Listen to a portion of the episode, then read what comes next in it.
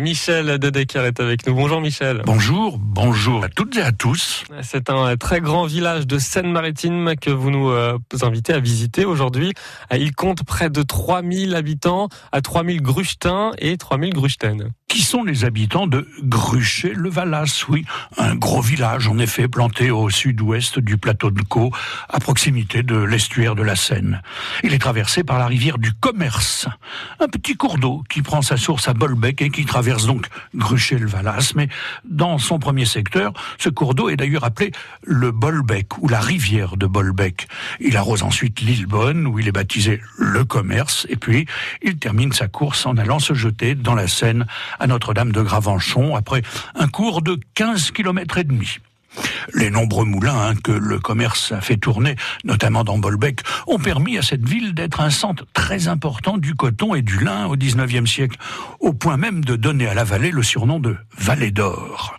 Bon, ce qu'il convient impérativement de voir, c'est l'abbaye Notre-Dame du Vœu, dite l'abbaye du Valasse, qui est une abbaye cistercienne fondée en 1150 par Galéran, comte de Melan, de retour de croisade, une fondation reprise par Mathilde l'Emperesse. Vous savez, c'est la petite fille de Guillaume le Conquérant, la prétendue dame blanche d'une autre abbaye, celle de Mortemer.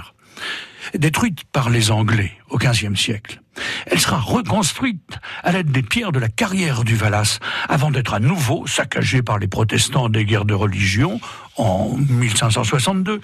Et puis, à la Révolution française, elle va être confisquée à l'église et devenir une demeure châtelaine. Bon.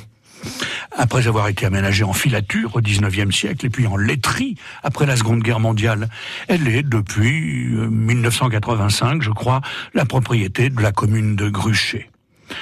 Depuis le printemps 2013, l'abbaye du Valasse est libre d'accès. Vous pouvez donc parcourir les jardins et les abords de cette abbaye qui accueille aussi des séminaires et des réceptions. Et si vous vous baladez dans la forêt, vous découvrirez sans doute aussi quelques fosses et quelques pierres que la tradition attribue aux druides. Et ouvrez bien l'œil, car il paraît également qu'au Val Cerisier, il y a un trésor enterré autrefois par les moines cisterciens de l'abbaye. Un trésor qui est gardé par des dames blanches, des cavaliers sans tête, et surtout par des loups-garous. Alors, prudence, méfiance, donc, dans notre village normand. Merci beaucoup Michel Dedecker. On voyage avec vous en Normandie.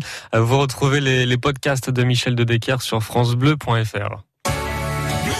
France Bleu Normandie.